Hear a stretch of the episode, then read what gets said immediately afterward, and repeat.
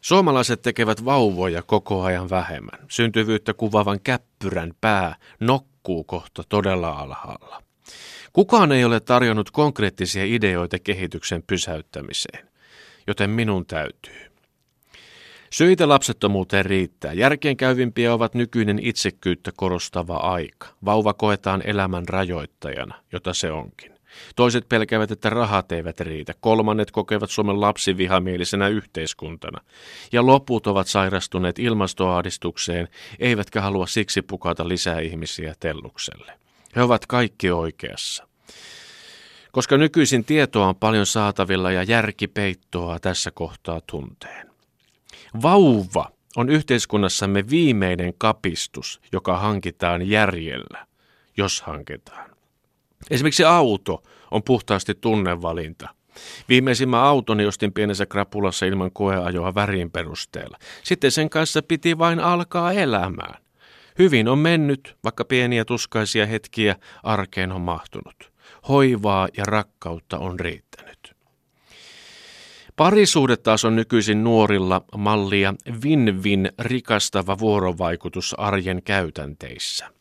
Puolison kanssa pitää olla paljon yhteisiä harrastuksia ja puolison kanssa pitää ensisijaisesti keskustella tunteista ja hioa yhteistä näkemystä maailman tilasta. Parhaassa tapauksessa saadaan aikaan kahden älykkään tiedostavan ihmisen synteesi, huonosti biohajoava kupla, josta voi arvostella kaikkia muita ihmisiä ja heidän elämänvalintojaan. Jos tähän muodostelmaan pärähtää yhtäkkiä paskova vauva, se on mahdoton yhtälö.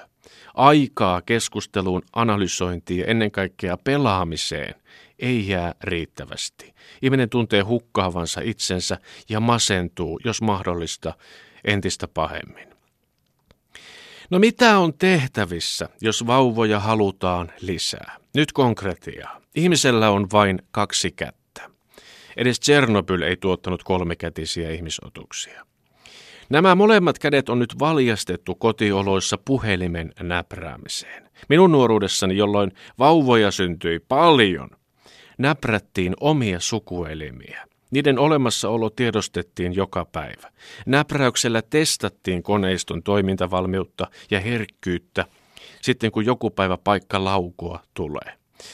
Jatkuvalla ronklaamisella valmennettiin self-help-tyyppisesti itseä yhdyntään. Se oli maali, jota oikeasti odotettiin. No jotkut saattavat tarvita lääkettä, joka tekee allergiseksi puhelimelle, tarkemmin litiumille. Kun puhelimeen ei kertakaikkiaan voi koskea kotona, kädet hakeutuvat muualle. Jos on parisuhteessa, luonto hoitaa loput autopilotilla.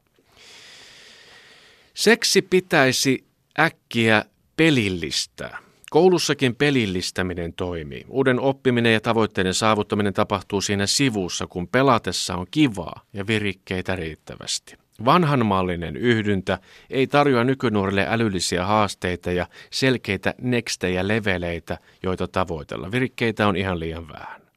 Kun on tottunut tekemään urotekoja tietokoneen ruudulla, muu tuntuu vieraalta. Moni ei halua hikoilla.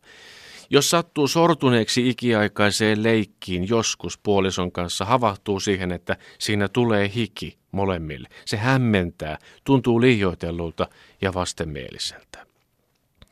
No ehkä ensimmäinen e-urheilun muoto oli maassamme siinä, kun e-pillerit tulivat ja rakastelusta tuli huoletonta urheilua. Mutta uutuuden viehätyslajista on mennyt. Kun seksi pelillistetään, uusi kukoistus koittaa. Seksistä pitää tehdä monimutkaisempaa ja haasteellisempaa. Virtuaalilasit estäisivät näkemästä kaikkia herkkuja heti. Toisen vartalo on tässä pelissä käänteinen pakohuone. Vasta vaginassa olet turvassa ja isojen pisteiden voittaja. Pelissä voi kehittyä paitsi nopeudessa, myös tarkkuudessa. Digiaika ei katoa, kuulkaa minnekään. Me emme voi odottaa. Vauvoja tarvitaan nyt. Se on sama, missä yhteydessä ne alkunsa saavat. Jannika ja Rasmus oppivat kyllä rakastamaan niitä.